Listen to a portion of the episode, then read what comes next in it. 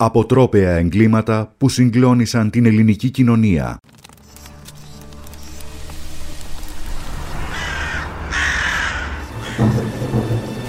Η υπόθεση των σατανιστών της Παλίνης αποτελεί μια πρωτοφανή για τα ελληνικά δεδομένα ιστορία μαύρης μαγείας.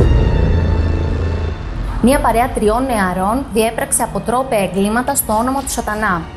Η σατανική τριάδα που έδρασε στις αρχές της δεκαετίας του 90 και έκανε την Ελλάδα να χάσει για χρόνια τον ύπνο της, αποτελούνταν από τον 23χρονο Ασημάκη Κατσούλα, τον 21χρονο Μάνο Δημητροκάλη και την 16χρονη Δήμητρα Μαριέτη. Ήταν 27 Αυγούστου του 1992 όταν οι τρεις νεαροί οδήγησαν τη 14χρονη Δώρα Σιροπούλου σε ερημική τοποθεσία στην περιοχή Σέση Κοροπίου προκειμένου να την προσφέρουν θυσία στον σατανά.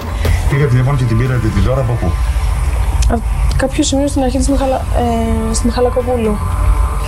Και τι έγινε στη συνέχεια; Ε, πήγαμε μια βόλτα στο, στο Λυκαβητό που της μίλαγε ο Μάκης εκεί πέρα γιατί στη Δώρα είχε πει ότι θα πάμε στο κοροπή για να μυηθείς. Στο Μάνο είχε πει ότι πρέπει να το κάνεις αυτό για να πάρεις δύναμη. Και σε μένα είχε πει άλλο, ξέρω εγώ, ότι ήταν κάποιος δαίμονας Ερωτευμένος. Ναι. ναι.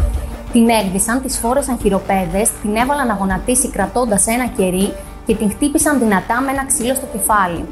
Μόλις διαπίστωσαν ότι το ανήλικο κορίτσι δεν είχε πεθάνει, το στραγγάλισαν και στη συνέχεια ασέλγησαν στο άψυχο κορμί του. Έπειτα περιέλουσαν το πτώμα με βενζίνη και έβαλαν φωτιά για να το κάψουν. Μάλιστα, προκάλεσαν μεγάλη πυρκαγιά στον ημιτό. Έναν χρόνο αργότερα, στις 14 Απριλίου του 1993, ανήμερα της Μεγάλης Τετάρτης, η τριάδα των σατανιστών της Παλίνης ξαναχτύπησε. Ο Ασημάκης Κατσούλας και ο Μάνος Δημητροκάλης απήγαγαν την 28χρονη γαριφαλιά Γιούργα, μητέρα δύο παιδιών και η καμαριέρα του ξενοδοχείου Μεγάλη Βρετανία. Προσποιούμενοι τους αστυνομικούς, ζήτησαν από τη γυναίκα που επέστρεφε στο σπίτι της στα γλυκά νερά να επιβιβαστεί στο αυτοκίνητο του Κατσούλα. Την οδήγησαν σε ερημικό σημείο στο κοροπή, όπου της πέρασαν χειροπέδες στα χέρια, την έγδισαν και τη βίασαν. Στη συνέχεια, ο Κατσούλας της πολτοποίησε το κεφάλι με μία πέτρα προκειμένου να μην αναγνωρίζεται. Ήδη από την πρώτη δολοφονία η κινητοποίηση της αστυνομίας ήταν μεγάλη προκειμένου να εντοπιστούν οι δράστες.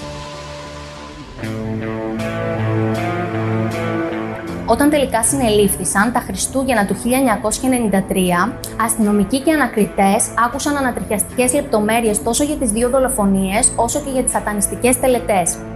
Μάλιστα, ο ένας άρχισε να ρίχνει τις ευθύνες των άλλων, με τον Μάνο Δημητροκάλη και την Δήμητρα Μαριέτη να δείχνουν ως εγκέφαλο τη συμμορία τον Ασημάκη Κατσούλα. Αξίζει να σημειωθεί ότι οι δύο νεαροί σατανιστές, όταν συνελήφθησαν, υπηρετούσαν τη στρατιωτική τους θητεία. Το μεικτό ορκωτό δικαστήριο της Αθήνας το 1995 έκρινε τους κατηγορούμενους ένοχους.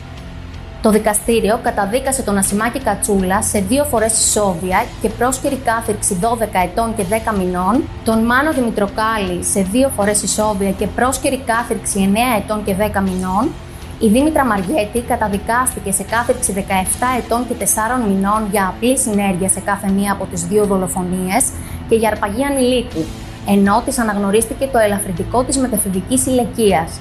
Ωστόσο και οι τρεις τους έχουν πλέον αποφυλακιστεί.